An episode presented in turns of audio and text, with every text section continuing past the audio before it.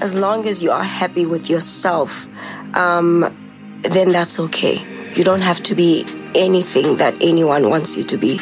Just be happy with who you are. Also, cope with the traumas. Lots of people just internalize the traumas and never deal with the issues. And it always resurfaces in ways at the times when they're stressed or when they really need to be able to cope. And so, therapy is a collaborative way of actually working with someone to help them understand themselves better so that they can think, feel, and behave in ways that would actually enhance their life. Your trauma is just so important. Um, as, as you think like, oh, this is not something I want to talk about. Speak out. Be your vo- own voice.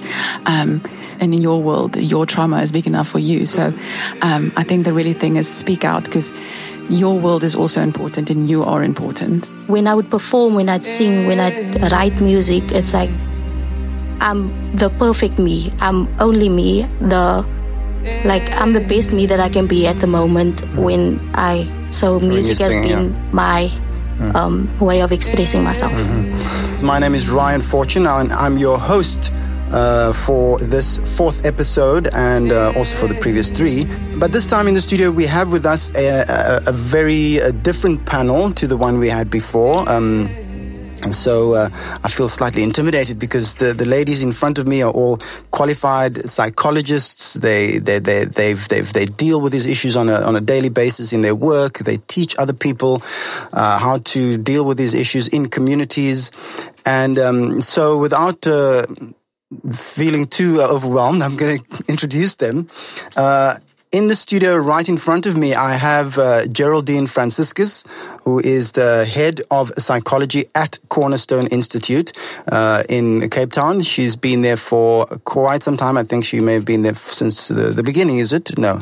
20 years. 20, uh, 20, 20 years. I think, uh, Geraldine, just come a little bit forward and speak into the mic.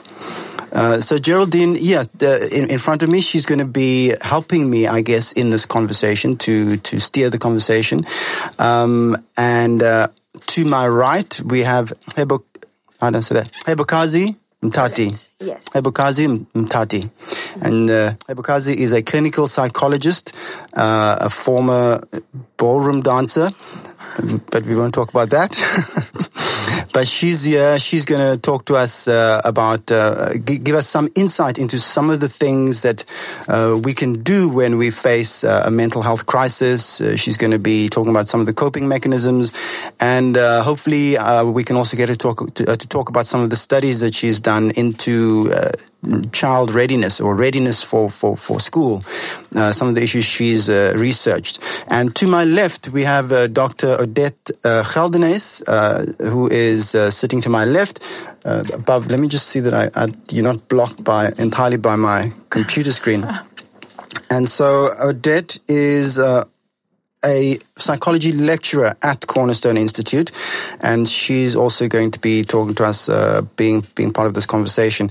Um, I think maybe just to start off with, uh, we'll start off in a sort of very uh, relaxed way to get into the conversation. Maybe Geraldine, tell me about uh, your role at Cornerstone, what that entails, you know, some background about yourself, and then we'll get into the, the meat of the of the interview.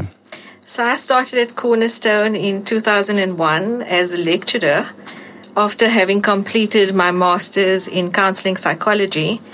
And over the years, I've lectured practically all the subjects there. I've been involved in developing student services at Cornerstone Institute as well. And I just love working with students and seeing them develop, seeing the development as they come in and as they go out and how they actually make a difference and impact on lives. Mm-hmm. So I, I predominantly teach the psychopathology modules at Cornerstone, and that's really looking at psychological disorders as well and equipping our students, our we have B-psych equivalent students, and they go out and do um, counseling in community settings. So that's a big part of my role. Then I have a team of about 12 lecturers, very awesome lecturers, I must say, um, who really are so eager to impact students' lives and just to see them flourish. Mm-hmm. So at Cornerstone, we're not just interested in your academics, we're also interested in seeing you develop personally. So we're interested in the holistic person, and that's how we run our psychology department. Mm-hmm. We teach in a very interactive way. We don't just lecture, it's engagement with students, it's students doing presentations. We also do lots of practical activities. So we go out to sites. So in my module, usually before lockdown, we'd actually visit a psychiatric hospital. So many students want to be clinical psychologists, but they're not always sure what that entails. So we give them real life experiences of what it would be like to be a psychologist. Um, so that's the way we mm-hmm. engage with our students. Mm-hmm. Uh, how many how many students would you say in your career at Cornerstone have you have you uh, helped along the way? Have you seen through through the doors of, of Cornerstone? If you were to put the number to it, I would hope to say that it was at least a thousand students okay. over the time. Mm-hmm, mm-hmm, mm-hmm. Um, and many of them have gone on to do even greater things than many of us at Cornerstone. Mm-hmm. So even Cebokazi here in on the studio was used to be a Cornerstone honors student. She's now a clinical psychologist, and we're so proud of the many accomplishments of our students. Students are running NGOs. Hope House Counseling Center is run by Mandy Danoon as the manager, and she was a cornerstone student as well. Mm-hmm. So it's just great to see them going out and actually making a real difference. Mm-hmm. So that's that's the sort of impact that uh, that Cornerstone has had in our communities over the past twenty years. So, so it's huge, I, I, I would guess. Um, I want to talk to Cebokazi. Um, I'm going to struggle with your name a bit because it's. Uh, I'll get it after. You're doing all. well. Thank you. So, um, yeah, tell me a bit about uh, your your work as a clinical psychologist. Does that mean you're going out into communities, you're dealing with, with people face to face and, and, and their issues? How does that work? What what would be a typical day, for example, in, in, in, in your life? Okay. So currently, I work at, at Khayelitsha District Hospital. I'm also overseeing two clinics in the Khayelitsha area. Um, I work face to face with patients. We also have some patients that we see via Zoom um, online, um, mm. depending on you know how vulnerable they are in terms of you know COVID nineteen. Um, so my day to day it's suicide attempts for me. That's what I deal with on a daily basis without a fail, um, especially when I'm at the, at the hospital. Um, but at the smaller clinics, what I see most of the time is trauma. It's trauma after trauma. So I do, you know, individual therapy with these patients. Um, we do grief therapy. Um, we do play therapy even with the kids uh, and therapy with the parent and the child uh, and the child if there's an attachment problem. So we try to you know see the whole family sometimes just to make sure that um, those who are affected because mental health or a mental illness doesn't just affect the person.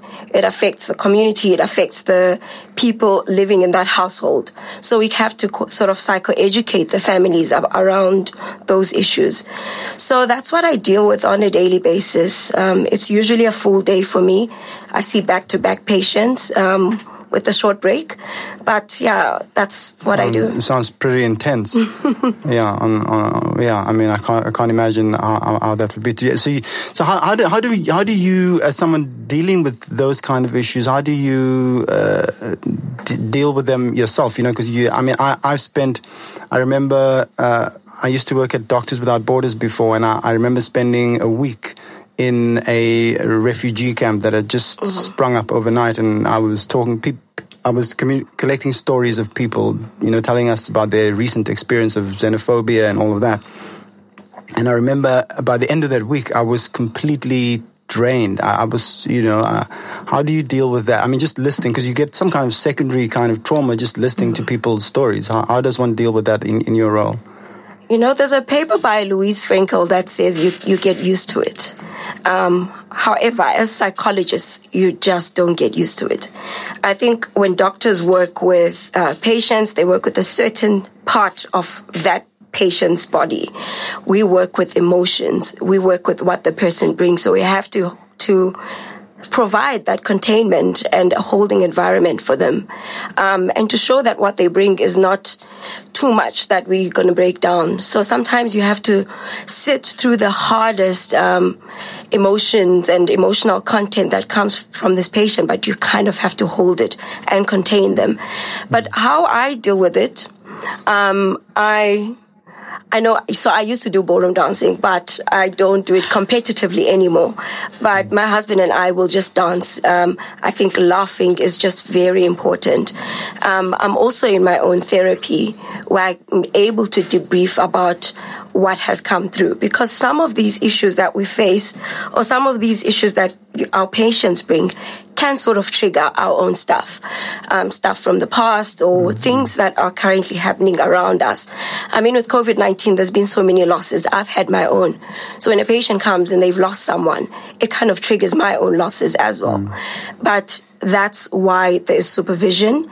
And that's why there's also, you know, um, your own personal therapy.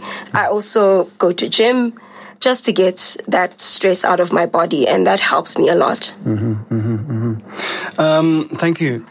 Cebokazi, we'll, come back and maybe talk a bit more about that a, bit later. Uh, I want to turn to uh, Odette uh, Dr. Odette Geldenhuys. Um, what, what and, and get a sort of a sense of how, how, did you and why did you choose this this particular career path in, in your life? What, what was the sort of I want to get a sense of that perhaps before we get into the other details. Um, thank you so much, Ryan. I think um, I think this path of this path actually choose me. I remember when I started out, like, what are you going to study? And I wanted to be um, a lawyer or something. And I remember in high school, I always wanted to help people, but that's just part of me. That's part of myself. Mm. And then I fell in love with this thing called psychology. Um, I really, I think this uh, it's because it's so so beautifully um, you, this vulnerability that people give to you that you can actually be part of in that therapeutic relationship. This is such a gift that I would, and it gives me such an adrenaline rush that people in that space that when you see a client or you see a patient mm. that's completely vulnerable in front of you and you are part of that space. I fell in love with that. I fell in mm. love that I can be with people there. I can help them on their path with healing, and I can mm. really make a change. Not me, but in the therapeutic relationship, that co-partnership. So starting out, I just wanted, wanted to study something. Then I actually fell in love with psychology and I, I've never looked back. Um, although it's it's really difficult sometimes on the road, and he said yes, it's really difficult to bracket your emotions, and and you do get triggered, and you do. But I think at my past 16, 7 years of 17 years of doing this, I think in the, I had this aha moment of this vulnerability that my my patients or even my students bring to to the foreground, and I think I feel so honored and, and blessed to be part of that. Mm-hmm. So yes, that's how I fell in love. Fantastic. Yes, so uh, listeners, you're at home now listening to the fourth episode of the Cornerstone Critical Dialogues, um, and it's me, Ryan Fortune, your host this evening. Uh, we're talking about mental health awareness. Uh, mental health, I think, not necessarily awareness, but I think mental health in general, and, and this topic, which I think uh, for a lot of people is often quite, something that you don't really want to be associated with. There's often a lot of stigma attached to go, having mental health problems. I, I mean, I, not not problems, but like some issue that you need to deal with, some healing or trauma that, that has gone on in your life that you need to resolve in some way. Um, uh, I mean, I, I, I remember uh, reaching some kind of personal crisis in my life, and at some point deciding that I needed to go and understand why I was behaving in a certain way. And and I, I went, I, I sat with the, a psychologist, a psychiatrist for about a year in weekly sessions, and. Uh, uh, it was one of those things where all, all they did was really just listen to me for an hour every once a week. And at the end of it, you know, ask me a couple of questions here and there. And, um, at the end of it, I was, I didn't see the point, you know, but I, I can't committed to this year. And I spent, I was there every day, religious, every week. and uh, I, I, I, realized that at the end of that, I, I, I didn't I hadn't learned anything about myself. I was just there, sort of spilling my guts, basically, and so I, I kind of developed a kind of skepticism, I would guess, about it. But I, you know, so so so what is it? I mean, when you say, you know, is is that what mental health uh, uh, treatment is is all about? You sitting in and, and sort of on a couch? Is that is that is that how it works? But what is it really? Geraldine, I'm going to throw that at you. I think there's so many different aspects to treatment, specifically when you're looking at mental health. Mm. Some people need to learn new skills. Some people need to understand why the past triggers them and also cope with the traumas. Lots of people just internalize the traumas and never deal with the issues. And it always resurfaces in ways at the times when they're stressed or when they really need to be able to cope. And so, Therapy is a collaborative way of actually working with someone to help them understand themselves better so that they can think, feel, and behave in ways that would actually enhance their life.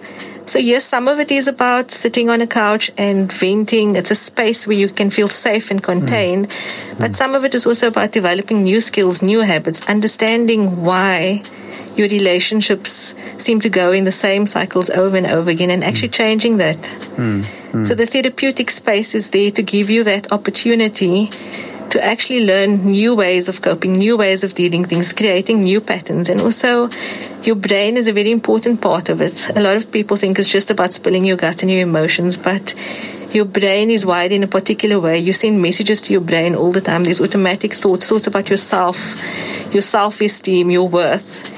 And so part of therapy is also changing some of that and challenging if those thoughts are faulty and is distorted and it's leading you to not live a fuller life, the life that you should be living. Mm. So therapy mm. is about psychoeducation, it's about treatment, it's about yes, having that space to just vent and open up and share your thoughts. But ultimately, it's also about you making decisions and choices. So you can benefit from therapy, or it can just be a space where you feel like I've just wasted my time but a lot of it's also about you. Yeah. Mm.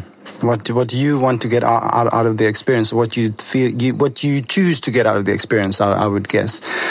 Yeah. So.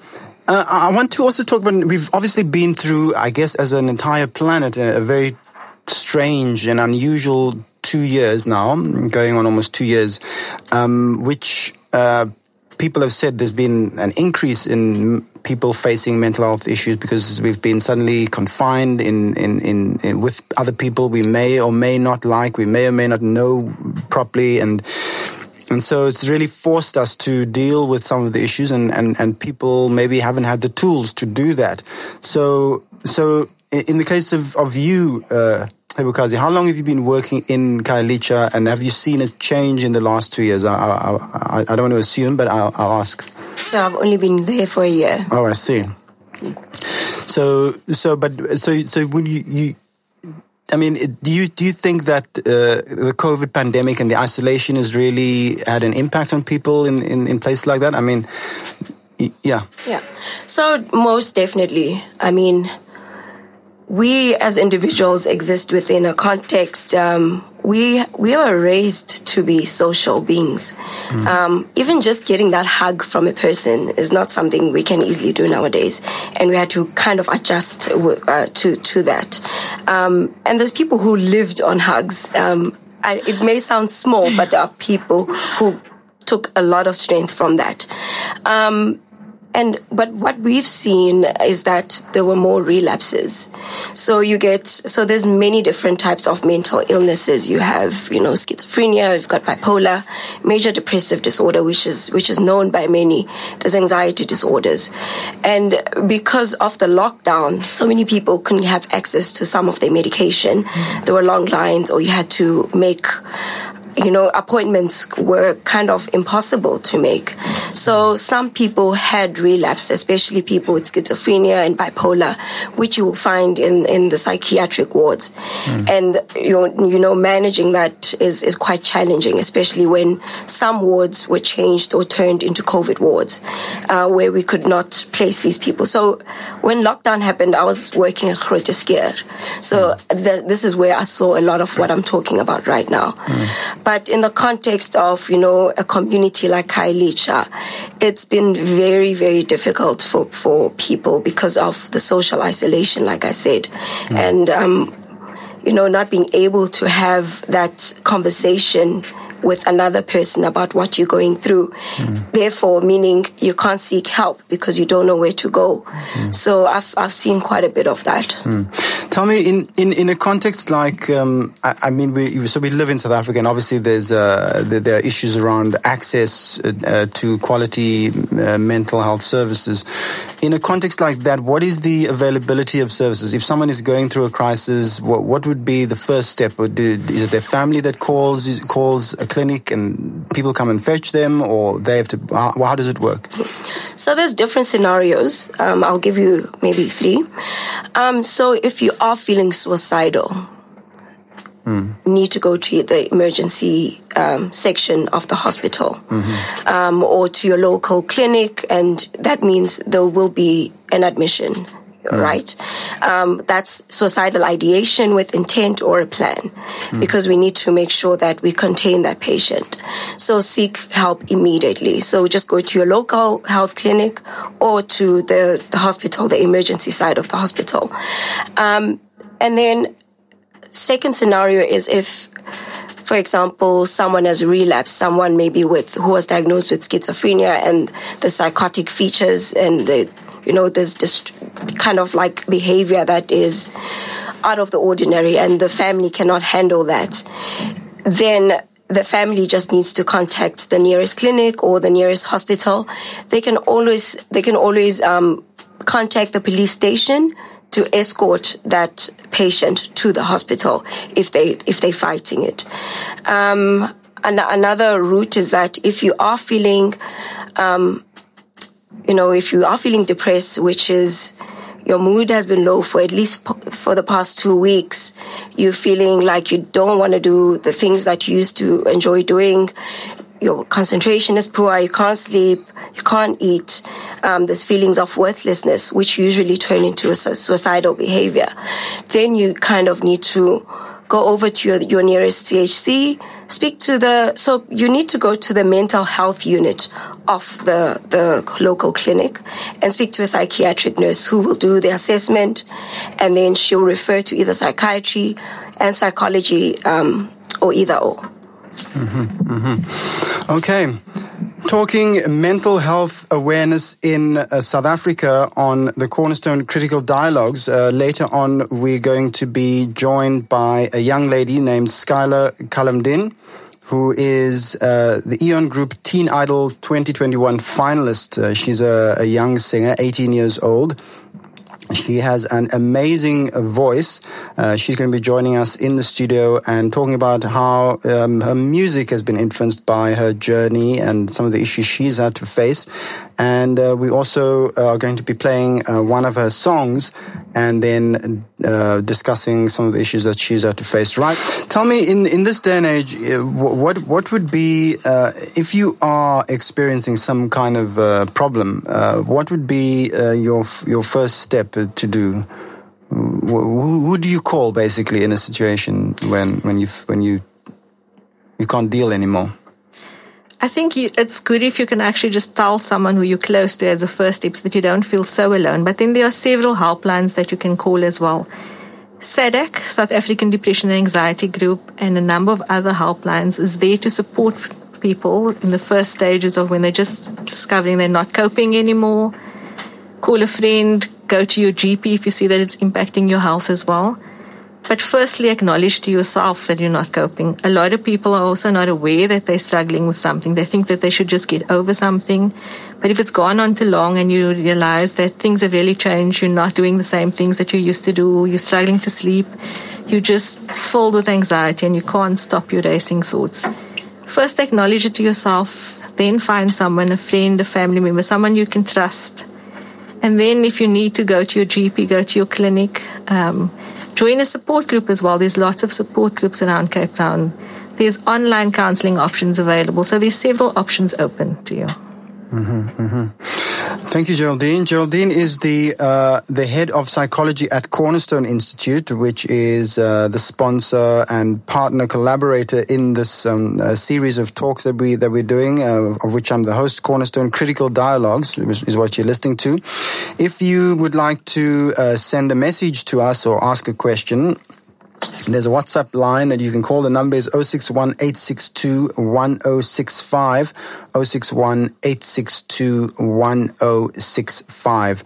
Uh, send us a WhatsApp message. Uh, you can uh, have your question or your comment uh, read on air uh, by myself. Uh, then we also are broadcasting live on Facebook Live and YouTube Live. If you are on any of those platforms, go to the Cornerstone page and also the uh, YouTube channel for Cornerstone Institute. Uh, you'll find us uh, live. You'll be able to see into the studio. And if you are, you will see that we are joined by a new person, uh, Skyla Kamaldin from Athlone. Uh, she's a, a, young person who has grown up in Cape Town, uh, in the Athlone area. She is also a very talented singer. Uh, she was the Eoan Group Teen Idol finalist uh, 2021. Uh, Skyla, welcome to the show. Hello. Um, thank you for having me.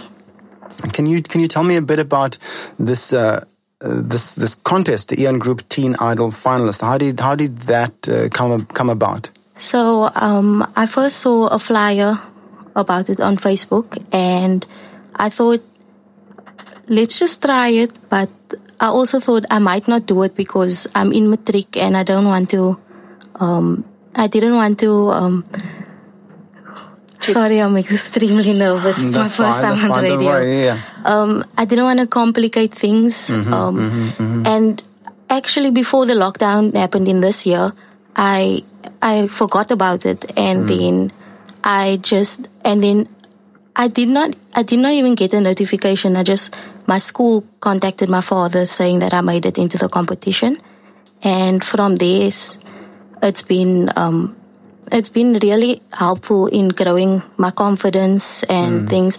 So performing there has been extremely fun, and my finals will be on the 18th of December. Your your final exams. No, the final performance. Oh, the final. Oh, it's still going. On, it's still Yeah. going on. Okay, so I see what so what happened. So you did a sort of a first round, and you've made it into the finals. Is, is that what it is? There's been a few rounds. a few rounds. I see. How many finalists are there? There are 10. Okay, amazing. And so you you one of the ten. Yes. Um, and tell me something. So so you have a particular talent, right? Um, clearly, I've listened to some of the songs, um, and uh, you are a singer Yes. right now. Yes, well, besides being in matric, um, uh, when when did you realize that you had, or people around you, you realize that you had something special? You had a gift. So music's been in my life since I was extremely young. My mother's a singer, my father's a singer and a producer.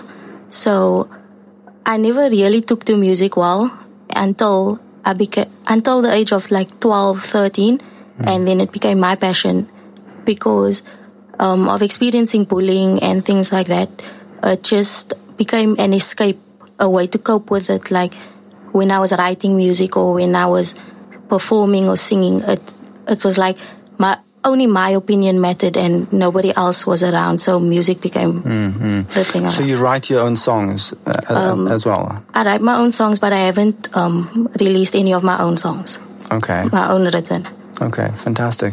Um, I'm going to ask you to do something. Uh, if you if you're too nervous to do it, you can say, and then and then we'll, we'll move on.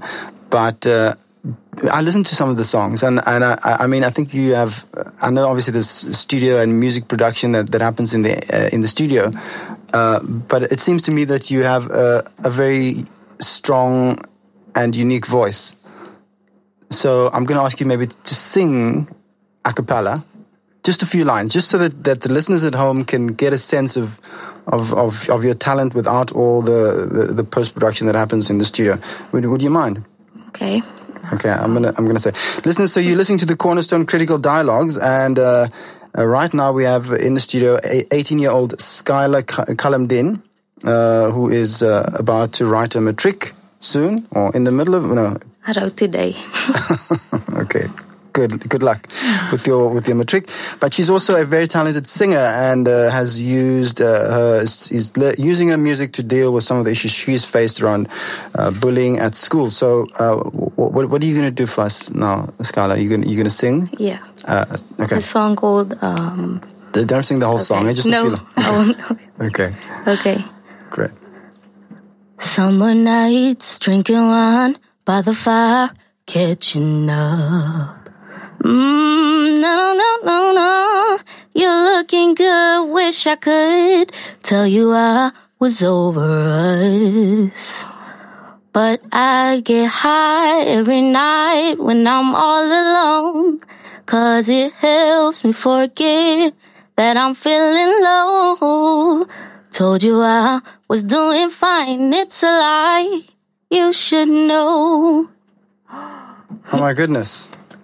Oh my goodness! I, I just had uh, like the hair on my on my arms. that's that's beautiful. That's amazing. Thank you. Uh, so so so you, you've been singing for how long? um, Since you were about five, six years. five six years. Okay, and um, someone sent me a song that you did when you were sounded like you were about. I was 12. twelve years old, and but you've had the, this voice since since then already. Well, weren't your parents weren't they like? w- w- w- did they- Well, my father produced the song, so okay. we. Okay, fantastic.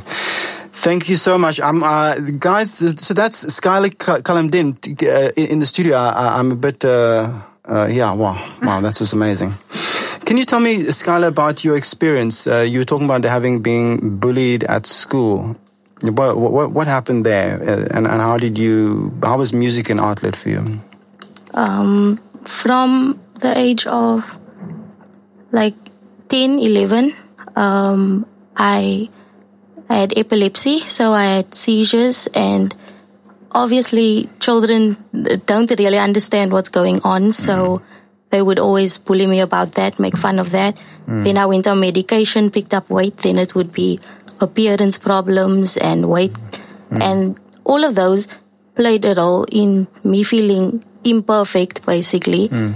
And um, when I would sing, it would be like normally I would hide away. Every mm. time I'd go outside, I'd want to look perfect, try and sound perfect, try and do everything right. But when I would perform, when I'd sing, when I'd write music, it's like I'm the perfect me. I'm only me. The like I'm the best me that I can be at the moment mm. when I so music has been yeah. my um, way of expressing myself. Fantastic, awesome. Um, are, are some of those kids that bullied you are they still are they still around? Or do you still know, see some of them? yes.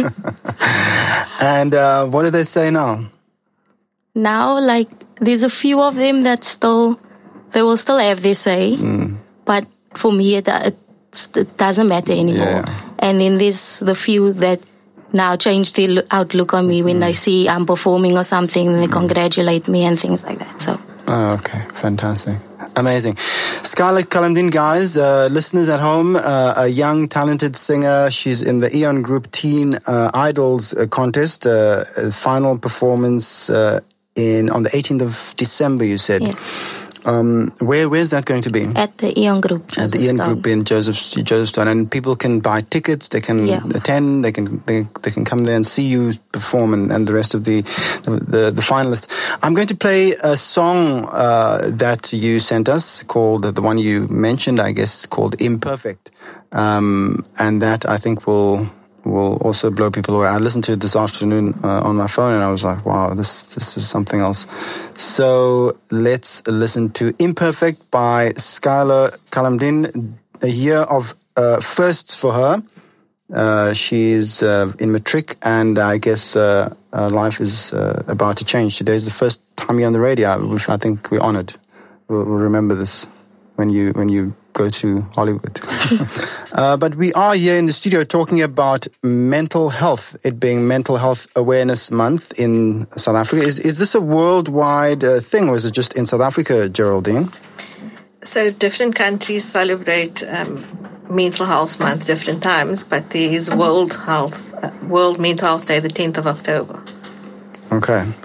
Um, and, and, and tell me, I mean, I grew up in a, I, I grew up in a, in a, in a time, I don't want to tell you exactly when, but no, I will, but I mean, I, I, I grew up in the 70s. I, I was born in the 1970s, in the, in the early 70s. And so I, I come from a time when the issue of mental health was, or had, there was a huge stigma attached to it. You, you, know, you'd always, I mean, the only awareness that you really had was of the crazy person walking down the street or, you know, who lived, I mean, in my grandmother's um, garden. There was a, a, a, guy who lived there for many years. He just slept in the in the garden, but he, he clearly had mental health issues. And, and but he was this guy that we, my grandmother sort of uh, adopted. He was this feature of my childhood, and he was, you know, this sort of crazy guy who didn't really speak, but he, he lived there for for. He, yeah, I, I, grew up in that time when, if you had an issue, mental issue, you were either crazy or there was a word, certain derogatory words that were used uh, to label you. Um, has, has, this changed at all in recent years, or do you find it changing? Is it changing fast enough uh, where there's a greater acceptance and, and less stigma of, of these issues? I think stigma is still a very huge issue. Um, a couple of years ago, we visited a psychiatric hospital with the students, and we were told there by the occupational therapist that people would often say, once they've been at um, at a psychiatric hospital, they said in order to go back to the community, they would rather say that they were in prison than actually say they were at a psychiatric facility because they'd be more accepted. So I think months like this where awareness is really created in psychoeducation makes a big difference, but we still have quite a long way to go where mental health is concerned and um, just accepting and, and a lot of the times the stigma is around not knowing or not knowing what to expect or being afraid so it's a lack of understanding and education often. So there's been improvements, but it's still quite slow. Stigma is still quite a big thing.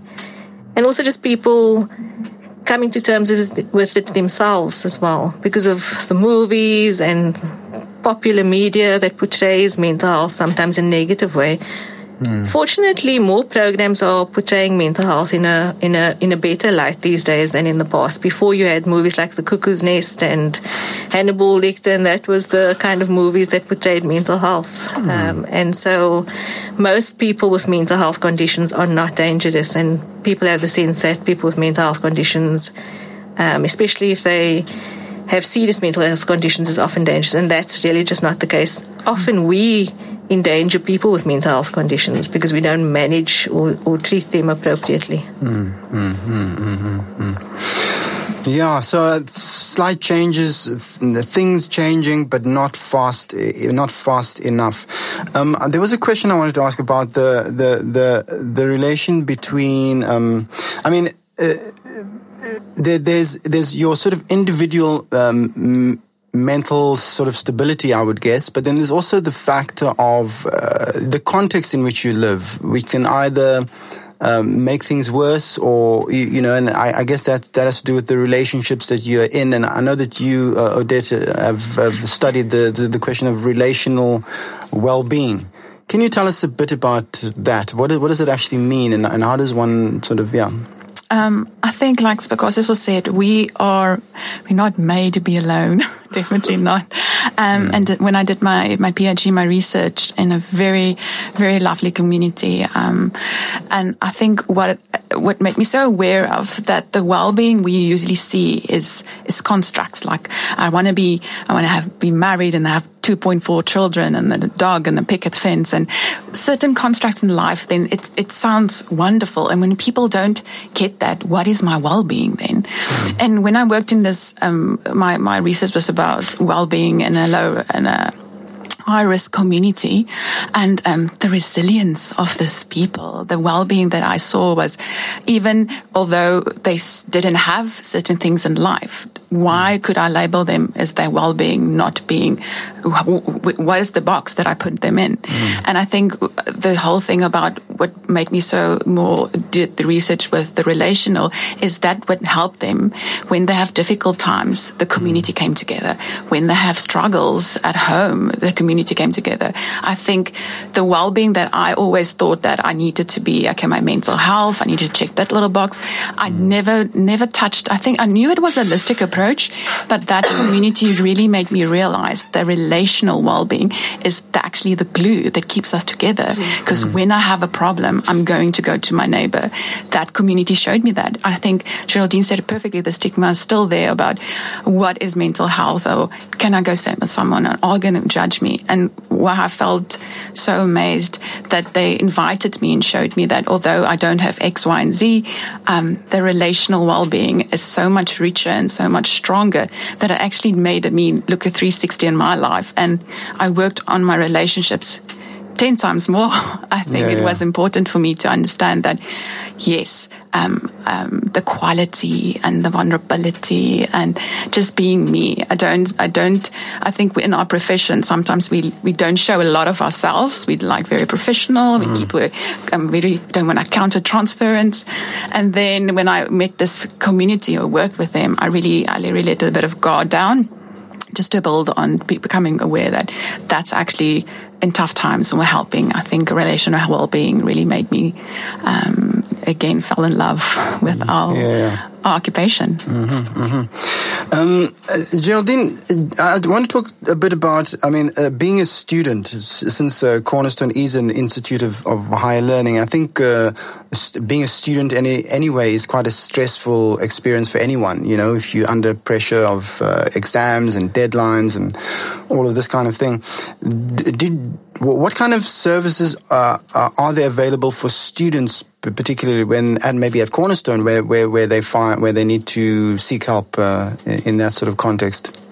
So at Cornerstone, we have a student service, a student development and counselling services is offered at Cornerstone under the direction of Beverly Dankers, who's also currently a student studying to further knowledge. So she's a BPsych equivalent student, and several of our students um, who've studied counseling also come back to Cornerstone and they offer services to students. So psychoeducational workshops, stress management, time management, and also if they're just struggling struggling with something like depression or anxiety, these services available, counseling services available for them. Um, in in in schools, um, I mean, I read a, a frightening statistic uh, a, a, while back, which had to do with um, the lack of, I guess, social workers in schools or the, the number of social workers uh, at, at South African schools seemed to be, I think there was something like uh, uh one psychologist for about 10,000, you know, some, some crazy figure like that. Uh, just the fact that, um, in a context where actually you need people who are able to deal with family issues and and that sort of thing, you, you there's such a such a lack. Uh, are a lot of social workers also psychologists, or is there a school psychologist that someone different? What is the sort of prevalence of of psychologists at schools in in South Africa? I think you were correct when you said the number is alarming. One psychologist to so many schools. Mm. And so we are so proud that we, with our practicum students, our BPsych equivalent students, many of them are placed in schools. So registered counselor is another category other than a psychologist who also play quite a big role in schools. So there's educational psychologists that work in school, registered counselors, social workers are it's, it's different to a psychologist. Some of the social workers are also trained clinically. So some of them do counseling, some of them do more placement um, and look at the home circumstances and environment and make a difference there where students need to, learners need to be placed or removed from homes. Mm. But there are social workers who also counsel. Mm-hmm, mm-hmm. Thank you, Geraldine. Geraldine is the head of psychology at the uh, Cornerstone Institute in Cape Town.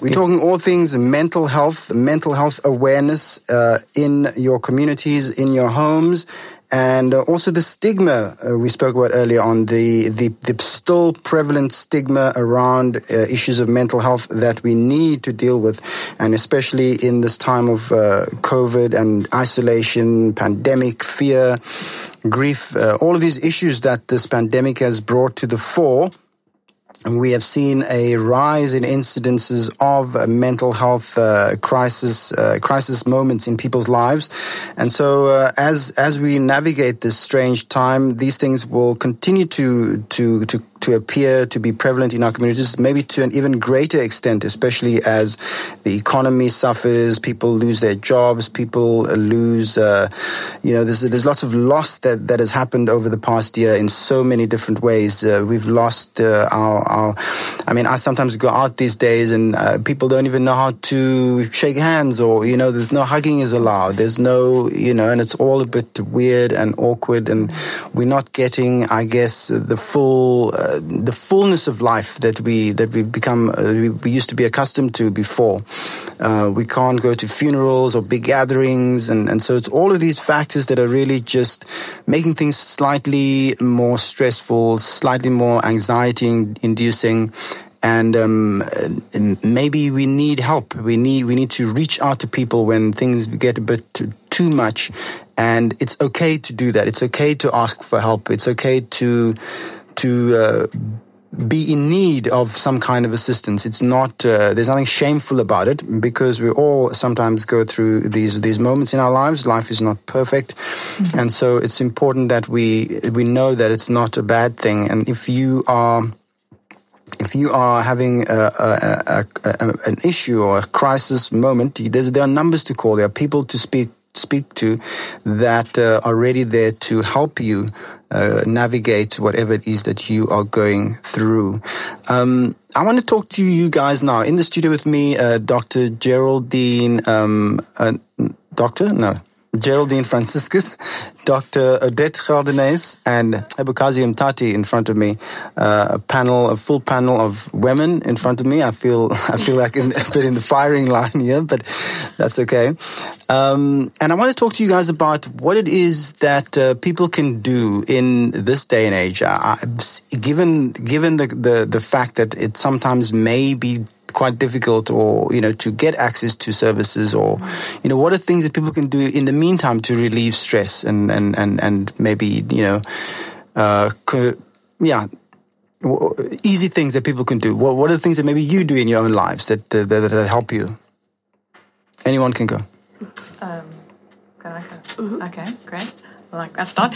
Um, I think um, this is a, something that's very dear to my heart. Um, I always say I practice what I preach. I think the coping mechanism that is really, and it's sometimes a cliche as well, um, but I, I, I, tried it with my own in my own life. Is definitely um, the fitness, not fitness like I I want to I want to have a six pack by the end of Friday, but fitness in the, the matter that we really have that holistic approach because it's mind, body, and soul. I remember three years ago, I was like, I'm rather just going to sit on the couch and I'm just going to eat some simba and I'm going to feel I'm fine. I'm really fine. And I remember my son asked me, mom, can you just quickly run up the stairs? And I ran up that stairs and I couldn't catch my breath. And I was so, I was so disappointed in myself. And I started this journey about really incorporating movement. I, I, call it fitness. Let's call it movement. Um, starting to be more active, really. Um, so that coping mechanism in the line of work that we do, I think for me, if, if I can do one step, I can help one client. If I can do one burpee, I can be, I can be more patient with my son. If I can do certain things in my life, and, and, and now I'm at, to a stage that it's part of my routine. Fitness or movement is part of my routine. And I, I really try and help my students and my, and my clients as well that giving this holistic approach, this coping mechanism is definitely don't have to be something that you see up to. I really want to go, don't want to gym. You don't have to gym. You can have a friend, have that, that, that partnership, um, go for a walk or, um, I think movement for me really actually had this more psychoeducation from what my body body can do, my mind can do as well. And I think that connection that I made, it was, and, and, and I have my friends actually saying that, um, I know I can't phone you between five and six. You're going to be in the gym. I'm like, no, I'm, I'm in my happy place. Um, so my coping mechanisms, I think, I really want to encourage people is really, really try and find um, that holistic approach and, and, and movement for me on fitness and, and doing that, pushing your boundaries because we are made so wonderfully. Our brain, our mind is mm. so amazing. And we, uh, we tap into it so little by time because we have a rat race or a rat race or we, we are, we're moms, we're busy, we, or mm. dads, even dads. Um, and then even you don't, dads, yes. even dads, are busy. And then we don't have time for ourselves. So self care is definitely a thing that Geraldine told us very well in our department. We always say, Geraldine asks, did you do some self care today? I'm like, yes, thank you, Geraldine, I did. Um, so she really checks in with our mental health as well. Um, but definitely that's one coping mechanism that I really, really like. Like I said, I did it with myself. Um, it's not a thing that I, I really just I really believe in it. And I think mm. a lot of people on social media, the body coach, a lot of people is actually doing this and saying mental health and movement has a mm. big effect in endorphins and, mm. and so forth and so on. True, yes. And I think, yeah, I think that's, I think it's very important. I think uh, uh, in the first uh, episode of the, the critical dialogues, we, we spoke about a bit about that, that uh, outlet, let's call it an outlet yes. for some of the, the issues that you, you may be experiencing and how uh, I think there was a phrase that I and I'm going to repeat it again uh, is uh, if uh, well yeah I watched it. You, you, you quoted Bruce Lee. Bruce Lee yes yes that was the quote uh, train the body and the mind will, will follow. follow. train the body and the mind will follow. Yes and I think yeah, every everyone should have that up on their wall somewhere or on their fridge somewhere and just as a reminder that um, you know, once you start moving and, and, and feeling your, your, what your body can do, it really is an empowering thing. And I, I think um, also we did also spoke about the fact that uh, Cape Town in particular is a very beautiful city. It's summer now. There's lots of outdoor things you can do. You don't have to do it. You know, you can get out in nature, not be confined to uh, closed spaces, away from your computers, away from all the Zoom and the Teams meetings that, that keep us stuck on, on our, our devices and just get out there and move. And, and these these are also ways that we can uh, avoid or avert us getting to the moment of crisis, I guess. Uh, it, it, allows us to see the world with a different set of eyes.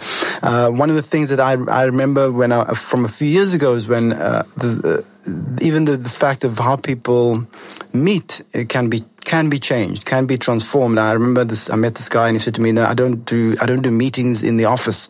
I don't do meetings, sit down meetings." I was like, "Well, what do you mean?" He says, "No, no, no. Let's go and walk on on Table Mountain. Let's go. You know, let, we'll we'll we'll walk, uh, take a little way up the path, and that's going to be our meeting." And it was just a, an amazing thing. We chatted, and we, that was our meeting. And so there, there, are different ways. We, do, we don't have to do things the same way as as always, as we've always done. We can we can adapt, we can change, and and find better ways, I guess, uh, to deal with some of these issues. So earlier on, we spoke to um, a young lady uh, who uh, is going to join us a bit later, Skyla Kalamdien. Uh, I'm gonna gonna have her in the studio again uh, because she's an absolute an absolute talent, uh, young talent um, in in in Cape Town. She's part of the Eoan Group Teen Idols finalist uh, contest that's happening out in Athlone.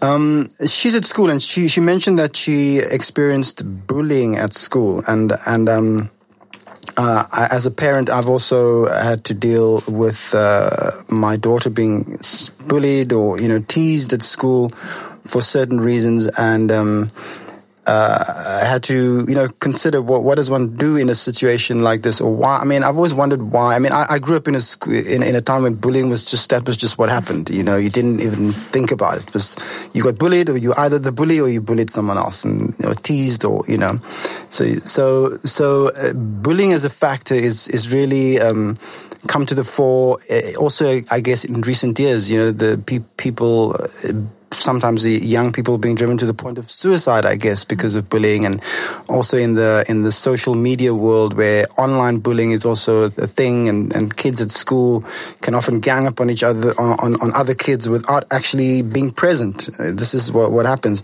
Um, are our schools e- equipped enough to deal with, with this with this phenomenon? Uh, is there is there uh, are there two? I mean, what do, what does a school do when there's a, a, a bullying at school? Um, okay. I'll go. um, so I, um, again, Geraldine placed, um, we BPsych coordinators and we're on our BPsych equivalent. We place our, our, students in a lot of schools. And um, what's so interesting about the bully, some of the schools has a no bully policy. So um, at the moment, what, what they really, I think it's, it's such a great, like you said, in, in, the, in the earlier stages when you're bullied, what doesn't, they had this thing, it makes them stronger. It makes them stronger. Um, the schools, I must say, what we work and our students are placed at the moment, I think have very, they are very well informed. They have a bully policy. Um, they're social workers and counselors. They have, um, we create also some of our students had the whole, a whole walk of, um, the whole week they had a walk for bully anti-bullying. So creating awareness, I think, um, it's really good at the moment. Our students is doing this very well. Um, and again, the schools are very on board. I, we work in the northern suburbs. I work in the northern suburbs.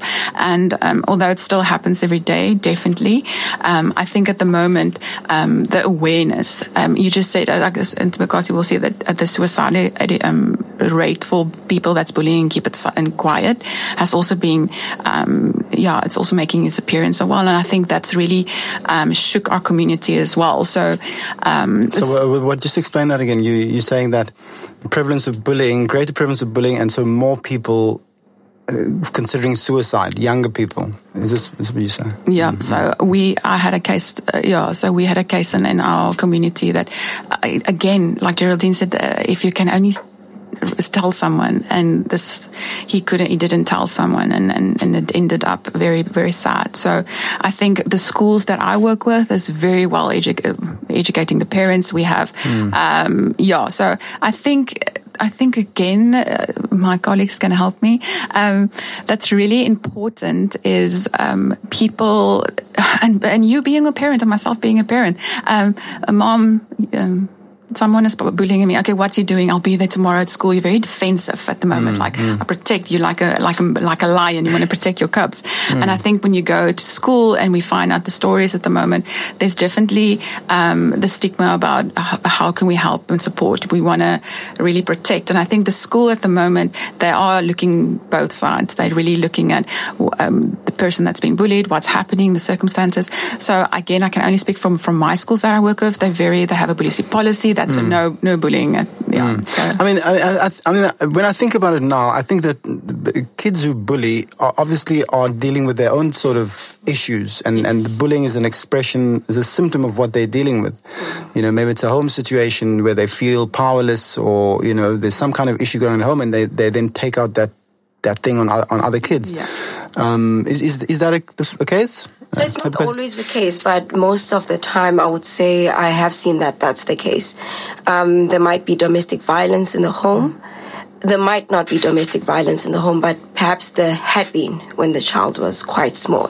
Because mm. remember, you know, with with kids, with they develop social and emotional. Um, capabilities from when they're infants already. Mm. They they can understand how mom is feeling already when they are a week old. Um, so they're so in tune with their parents' emotions and, and their environment as well and what's happening within that environment. So as they grow, they are learning from the environment and who they become is also part of, you know, their biological makeup as well as the environment. So those two, they kind of mix together and the child becomes a bully or the child does not become a bully because I don't want to say all kids that come from environments like that become bullies. You'll find that it's it's it's a 50-50. You never know. But I think it's up to the parents to actually you know provide that environment where they teach their children how to cope, coping mechanisms, how to express themselves emotion, you know, emotionally, verbal expression. Because when there's no verbal expression and words to use, like I'm feeling angry, I'm feeling sad, I'm feeling frustrated, when they don't have that emotional language, then they resort to violent behavior. So you take my pencil case, so I'm going to beat you up and I'm going to start abusing you mm. you know bullying mm. you so it's it's it's it's that and the, i am working with uh, currently with the child um, who did not even understand emotional language because her, mm. his parent i mean his parents never taught that to him mm. and i was actually happy that i'm working with a boy because a lot of these kids that come through are the girls who have been either bullied or raped. But I'm it, it makes me proud when moms bring their boys and say, this is the behavior I'm getting from this boy. Hmm. And I hope all the moms that are listening right now and they have issues and behavioral problems that they're struggling with, with their teenagers, boys, or even 10 year olds, 8 year olds, then bring them early to the therapy session. There's so much we can do. Hmm. So this boy is learning how to express himself. Then he's using less cursing words is not saying, you know, mm. th- these mm. words that they use that I can't even repeat. But now he's expressing himself mm. and people listen to that. But I find that a lot of other boys, like teenage boys, they think it's a sign of weakness. So that's why we need an early kind of intervention. Um, I, I, I, want to talk again, uh, go back to the issue of parenting because I think um, there is, yeah, yeah, as you said, you, we, our behaviors are expressions of our, how we've been socialized, how we've been brought up, our, our upbringing, and our sort of the experience that we get from our parents. And uh, again, I grew up in a time where corporal punishment was the the thing, you know. I mean, not even just corporal punishment, but like if you stepped out of line, you would, you know, you'd get bashed over the head with something, you know. And so, so there's, I, I guess, in this in the in this time and place where you know that's that's not allowed, you're not supposed to do. It's actually a, a, a crime to beat your your child. Is it? Is that is that is it at that point now? you can go to jail. My, my, daughter's accused me when I've said I'll I'm, g- I'll slap you. She's like I'll call the police and you you'll go to jail.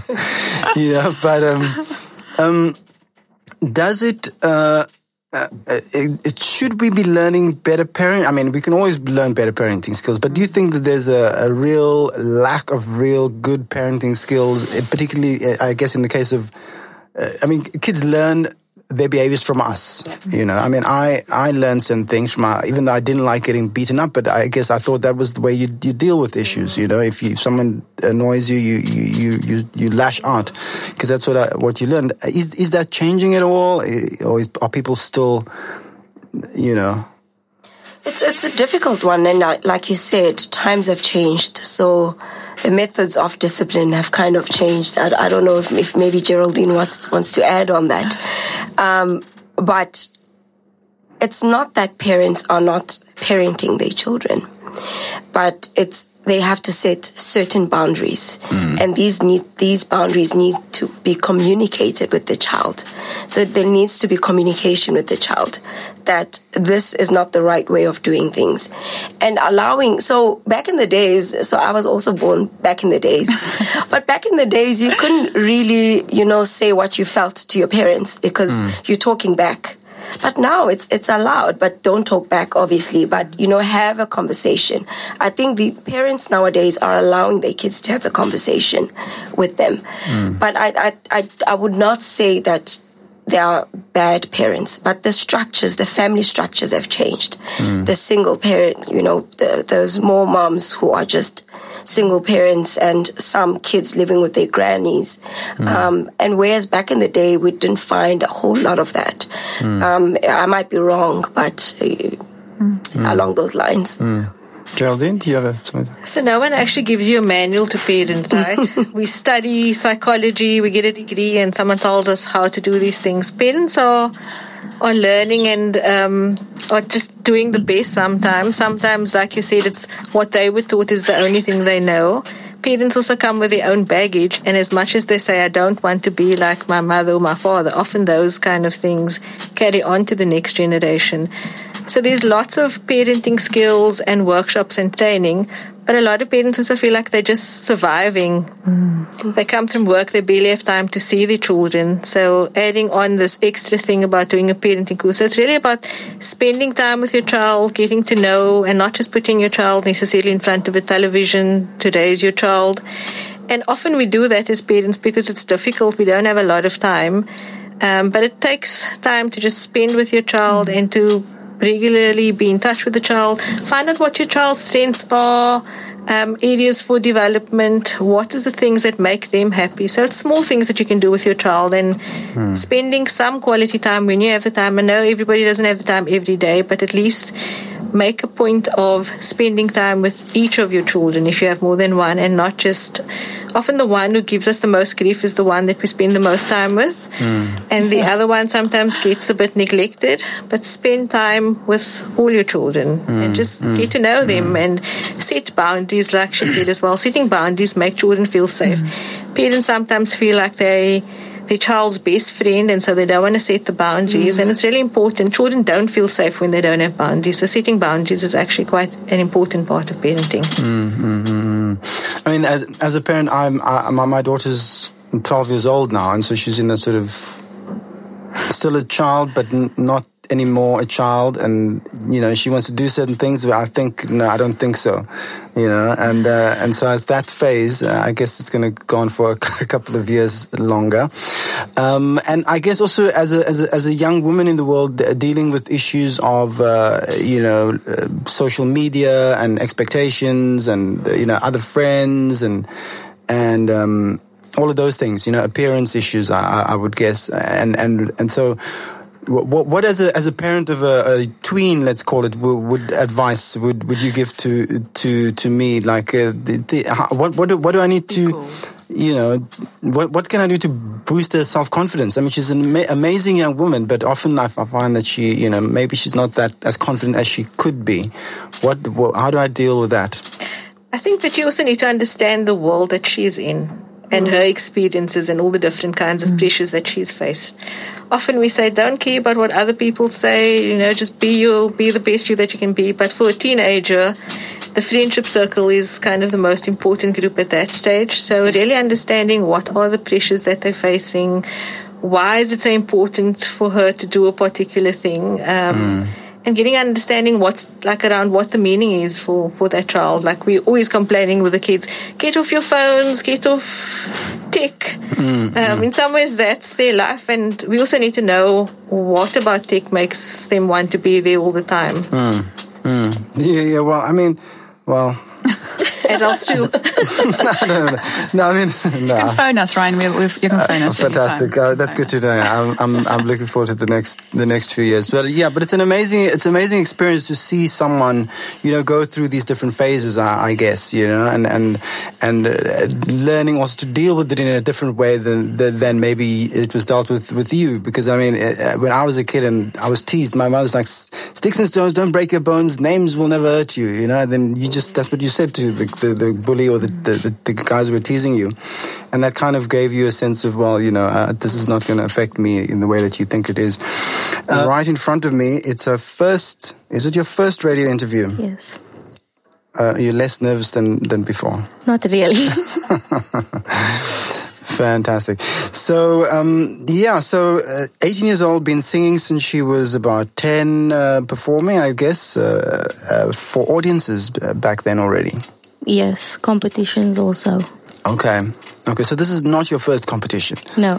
You you've been through the you you know you you've been through the pressures of, of what that is and, and all of that before. Yes. Uh, where what, what is the context in which you you you you, you sing? Uh, you, you sound like you could be a church singer in the in the choir or no? Um, or? I've never made it into a choir, mm. even though I've tried out like many times. But I'm a solo. I'm the solo um vocalist for my school's band. Okay. So majority of the competitions I took place in was with my school. Mm-hmm. Okay. And tell me, uh, what uh, what does uh, in in the context of your family? You said that your father is your is your is your producer. Yes. Yeah. And and what, what has that been? They they've always supported your your talent. They've always supported me since young since before I even started music. Mm, mm. Because I used to dance before I before okay. I started singing. Okay. And what what are what are the future plans for you, uh, Skyla? No. Um, at the moment, I applied for talent agencies and at different academies for um, for music. So I'm hoping to get into one of them. Fantastic. Uh, uh, how many songs have you written so far? Um, I haven't I don't actually know, to be honest. There's I have like a book of just different pieces that I yeah, wrote. Yeah. And if people want to find find your music, how, how would they find it? If they wanted to Um, if they wanted to support you, if they wanted to be a fan, where would they find you? I recently started a SoundCloud. Okay. So I started a SoundCloud and I'm on Instagram. Okay. I, I, and i- i- in on Instagram, I think I went to your Instagram profile. You've got two profiles, right? You have one for music and one for. Um, well, we recently removed the music account, so we're just going to use the main account to push everything so that it's easier to find, easier to track, and things like that. Okay, so that's the the one with more followers. Yeah. Okay, fantastic.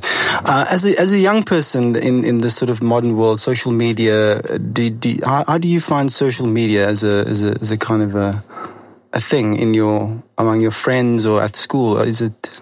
Um, I re- I made a big deal out of social media because at school I wouldn't talk to people much and I didn't have much friends. So on social media, social media would be my friends until um, I got cyberbullied and things like that. So it's just you have to be careful on social media of what you post because it cannot be removed. So Mm, mm, mm. Do you think do you, do you think that people need more education, especially kids need more education around the, the, the, the dangers of social media or the risks associated with it? yes, because not many people they don't really know what's going on and who is watching Ladies and gentlemen, Skyla Kamaldin, who is going places. I'm going to say that again because I think, uh, w- would you agree with me? Uh, Yeah. Yeah, um, Yeah. I have Goosey still. Um, I think she's such a wow. I'm I am amazed. Um, such a, a beautiful um, young woman with a beautiful voice, and I'm so proud of her. She's sitting here, and you speak. You, you're actually the voice for a lot of young girls that is going through the same thing, Skyla. And I think I'm so proud of you that you you you standing up and you're speaking out. Um, and thank you, thank you very much for Thank doing you. this. Um, I still have goosies. It's going to go away now. Um, your voice, your just creating awareness, and and young people, please follow Skyla on Instagram. I'm going to do it now. Um, I think yes. Thank you so much for just um, getting it out there that it's okay to talk and it's okay to be imperfect because if you're imperfect, we find your your perfect side, like in your song said. I think yeah, I'm still amazed. I'm gonna I'm gonna ask you to do a, a strange thing now because I think that uh, people you you may not be, believe that, that that that is the voice of an 18 year old um, uh, girl from, from from Cape Town. I know there's lots of talent in, in Cape Town, but uh, I think Skyla's is, is an exceptional talent. So I'm going to ask her again, just so that you know it's not all uh, the things that people do in the studio, you know, uh, the levels and all of that kind of thing, and echoes and all that kind of. Just, maybe to give us a taste of her voice a cappella, just in the studio like that, raw, so you know that this is no accident. It's not uh, technology. Can you can you do something Yeah. again? okay. You don't know, babe, when you hold me. Kiss me slowly, it's the sweetest thing. And it don't change. If I had it my way, you would know that you are. You're the coffee that I need in the morning. You're my sunshine in the rain when it's pouring. Won't you give it all to me? Give it all. Wow, wow, wow, wow, wow, wow. Ladies and gentlemen, Skyla Kalamdien. Kalamdien, K A L A M D I E N. Just uh, to be accurate, if you've if you got it uh, the other way around, it's uh, it's Kalamdien. So follow her. Uh, she's part of the Eoan Group uh, talent show that's happening, uh, Teen Idols, uh, happening at the Eoan Group uh, Joseph Stone in, in Athlone, which is a, a, a, quite a thing that's happening out there. Their, their final performance is on the 18th of December, I believe. And in the meantime, you can follow her, Skyla Kalamdien, uh, on social media, Instagram and SoundCloud, I believe. Yeah, so we're talking all things uh, mental health uh, on this uh, almost at the end of October, which has been Mental Health Awareness Month uh, in South Africa and in other parts of the world, where we are encouraging people to, I guess, be more open and be more. Um, more comfortable, I guess, speaking about uh, issues of, of mental health uh, in their own lives and in, in the lives of others. Um, th- th- there's the thing of, I, I guess, uh, uh, the shame. I think part of the shame around men- mental health is the the fact that um, it makes you behave in, in certain ways that people may not understand. And and I think when you don't understand how people, you know, if you can't understand someone's behavior, it's, it's quite it's quite scary sometimes. I guess you know. Um, how, how how does one how does one de- how does I mean when it comes to, to, to people going through issues, what would be the the thing that that you would you you would do if you were someone close to them and you maybe suspected that they, they were having issues? Do you, is it is it appropriate for you to approach them and say, I think maybe you know you you need help, or do you want to talk to me, or, or how, how would you how would you approach it as someone who's maybe not having that that that that, that experience? As a clinician or as a family member? As a, as a family member. I think it's always good to just talk about it. Uh, speak to the person, ask them, you know, I've, or, may, or just mention that this is what I've noticed about you, or these are the changes that I've noticed. Can you let me know what's going on? Do you need help? And from there, you, you will actually have some sense of what is going on with the person and whether they need help or not. And it's always good to have, you know, resources which you can always get at any local clinic.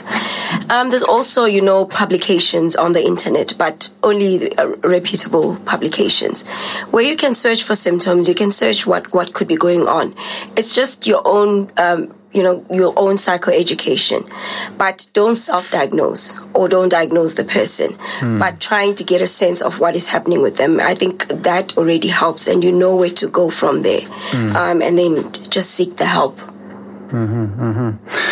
Um, a, a, few a few years back, I, I, I, developed a let's say let's say a, a passing interest in, in psychology, and, I, I, I, read through some books a, a while back. Um, it didn't grab me the way it's grabbed you you guys, obviously, but um, there, there's this this notion I think that a lot of people have. I think that also maybe is part of this the stigma that, that that that exists that there's a certain sort of normal kind of uh, psych, psychological state where that that if you normal a normal person, uh, not so there's a there's either you you're normal or you're crazy. You understand? And sure. but I think that what lots of people don't understand is that actually we are all a range of something in between. We always everyone's a bit off center in some way, shape, or form. You know, we all have our quirks, and then obviously people who, go off on you know in certain crisis moments or have a thing something like which is quite uh, like schizophrenia, which is a really serious problem. Uh, I, and when I read that, uh, I, I, kind of kind of made me understand that you know uh, maybe I am a little I'm a, I'm a little bit crazy. Most of my friends are a little bit crazy, and we've got issues, but it's not you know it's not a bad thing. You know, we all are on a range of, of, of a kind of a spectrum. I, I would guess. Oh. Is that true, Geraldine? Would you would you say that? Is it? Hmm? I think I think at different times we have different experiences. Um, we don't really like to use the word crazy mm. um, because that sometimes also creates stigma. Um, mm. So we speak about mental health difficulties or psychological difficulties. Mm. Because of the way it has been stig- stigmatized, the way that mental health was stigmatized. So, at different times, you could have an off day, an on day, um, or a crisis could make you react or respond in a way that you would not normally. No, true. I mean, I, have yeah. I mean, I've been I've been in moments where if I look back now, I was like, maybe I should have. You know, that was really that was really out of the ordinary for me. And I, if anyone had seen me, you know, I would probably have been been uh, you know I, I, would have been taken in to to to have my, my, myself being dealt with, because we we you know life it throws things at us. You know whether it's losing your job, whether it's mm-hmm. a relationship that breaks up, or you know some kind of pressure that you're under, and so it's absolutely normal if you're not. I guess it's norm, normal to react in in in ways that that the ways that you I guess have learned your learned behavior which may be learned from you know some trauma that your parents have passed on to you. I mean, I grew up in a in a in a home which was riven with domestic abuse. You know, my parents were always fighting, and uh, one of the ways that I coped with that, I guess, was to uh, isolate myself and and read a lot of books. Is one of the things I did. And um, you know my parents my parents were they they knew what they knew. You know they'd learned their behaviors from their parents. And and so for them that was normal to uh, you know throw things at each other or argue all the time. So but my response was to to uh, let's say isolate myself with books and and that had its own kind of impacts. You know, I became very well read. I was just I was the kind of know it all, general knowledge uh, nerd at school because I, I, read so much, and and that was but this was my reaction when I got to my teens. Uh, I, I, started to write uh, and kind of, and I wanted to talk to you a bit about that uh, Cebokazi, about writing as a tool, a coping tool, I, I, would guess, for uh, especially teens who are going through issues. Is that something that, that you encourage? Definitely, it's it's very important, especially so only if it is safe to do so, because there are kids who might not be in a more like a protective environment where they can keep their diaries safe. Mm. So I don't encourage it if it's going to land in the wrong hands and they end up being bullied um, because of what they've written. Um, but I was just thinking about how Skyla started writing because of her own issues and how that turned into, you know, music and her singing her own um, lyrics, writing her own lyrics, um, how it translated to something so beautiful. Um, when I deal with teenagers at times and you know, they talk about some of the issues that they have. I always encourage them to, to write down their feelings, what they're going through on that day. And there's something that we call automatic thoughts that, that you would usually, you would find in those diaries where there's always one specific thought about yourself that pops up mm. and we deal with, with that issue because you might find that the theme of, of the journal is that I'm useless, I'm hopeless, I will mm. never make it in life, I will always be abused. So then those things that, so it helps us in the therapeutic process as mm. well, because as clinicians we pick up on those, on those details and then we start to just, you know, help the patient through that pain. And you'll see that as they they start writing again after you've helped them through all of those uh, schemas, if I can call it that, they, the, the narrative starts to change.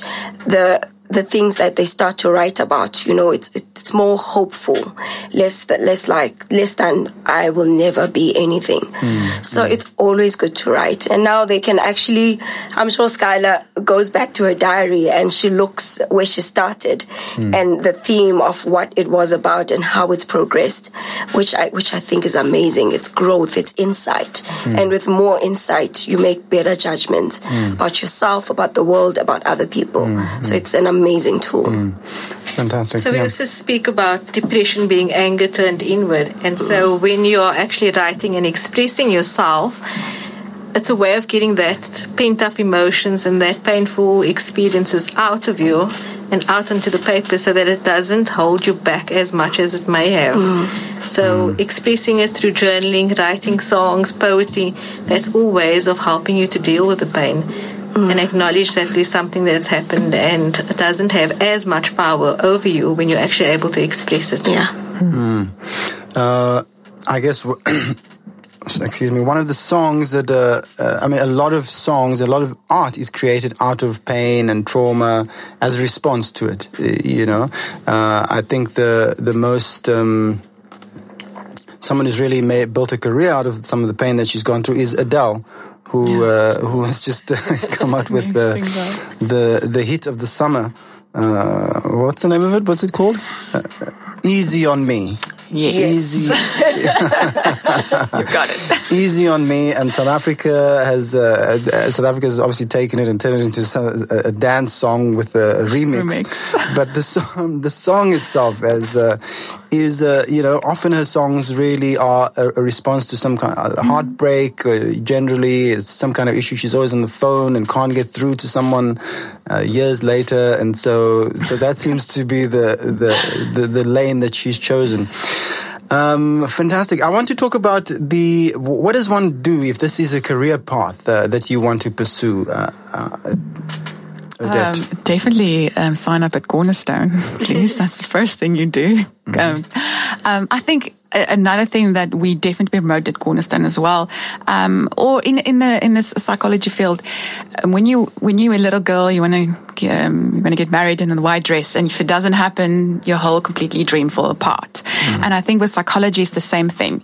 You after matric, I'm going to become a psychologist. It's, if I'm finished in class, I'm going to become a psychologist. What happens then? Masters is very difficult because and, and, and Geraldine and myself, we can tell you it's difficult to get into masters, and then okay, I'm just going to do something else. So there's different routes, and I think Cornerstone promoted with our B-Psych equivalent program, um, becoming the registered counselor. Um, we have amazing, our students is amazing, the path that they start, the amazing work that they do. And even those, because you can also tell, and Geraldine, they, the waiting list sometimes is maybe two to three weeks or three months even, um, with a registered counselor, the first part of, of, or the first responder can, can step in. So we have that first part of becoming a registered counselor. Um, we registered the HPCSA, um, and then applying for your master's degree and definitely doing your, your doctor's if you want to. It's just like you said, Ryan, I love reading, so that's why I did my, my doctor's.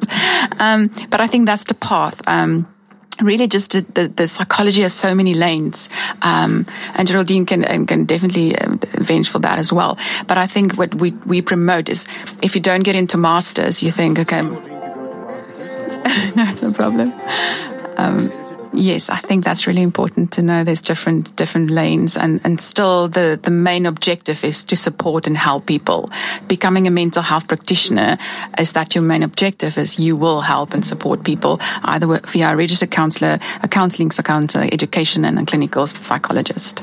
Mm-hmm, mm-hmm. You can also become a research psychologist because yes. sometimes there's just too little information on different disorders and what kinds of treatments work. So, research psychology is a very important part of psychology as well, often neglected, but it makes such a huge difference when we have good research, good data on what actually works. What are the different experiences and um, situations or disorders that people are struggling with predominantly, and just having good data and information. Mm. Mm-hmm. Ladies and gentlemen, thank you, uh, Geraldine. Uh, I'm going to ask, uh, we're almost at the end of the show. It may not seem that way, but we've got another show coming up in seven minutes. And so they have to come into the studio. And so we have to get out quite soon. Just quickly to wrap up, uh, final words from, from you uh, in like 30, 30 seconds to listeners, something that they can take away and, and, and use in their own lives. If you can just keep it short. I think for me, just the because it's Mental Health Month, I want to just bring the message across that mental health really matters. It's not just about your physical health, but your mental health is just as important. Without mental health, you won't be able to enjoy your physical health. So really take the time to self care. Find little things that you can do, little hobbies, um, things that you enjoy doing. Take note of the small things in life, like your breathing. If you're struggling with anxiety, Take deep breaths. Be aware of what's going on in your body. Deep breath slows your heart rate down. It has all kinds of benefits for you. So if you can do nothing else, breathe deeply and just be aware of your surroundings. Mm-hmm. Cebokazi? So my last words is that just be you be the best version of who you are or who you want to be. And don't let anyone dictate to who, who you should be and who you should not be. As long as you are happy with yourself, um, then that's okay. You don't have to be anything that anyone wants you to be. Just be happy with who you are. Thank you. Dr. Geldenhuys? Um, I think my last word would be there isn't a thing such as a big trauma and a small trauma. Your trauma is just so important. Um, as, as you think like, oh, this is not something I want to talk about. Speak out. Be your vo- own voice. Um, whatever you think it's, it's too big enough or too small enough, yours is yours. You're your own and in your world, your trauma is big enough for you. So, um, I think the really thing is speak out because your world is also important and you are important. Thank you so much. Ladies and gentlemen, that was the fourth episode of Cornerstone Critical Dialogues, uh, where we were looking at uh, mental health uh, awareness in South Africa at the end of Mental Health Awareness Month. In the studio with me, Cebokazi Ma- Mata? Mtati. Mtati. who is uh, works uh, in, with communities in Khayelitsha and uh, all over the Western Cape, uh, dealing with uh, people face to face about with some of the, the, issues that they're facing. Geraldine Franciscus, the head of psychology at Cornerstone Institute, uh, where you can go and study, and Geraldine will be your rock and your guide over there. And Odette, Dr. Odette Geldenhuys, psychology lecturer at at Cornerstone Institute. Uh, so you'll also encounter these people if you choose to study at Cornerstone Institute, where you can learn to change the world through, among others, psychology. We're going to have to leave it there. Hope to see you next week, right here.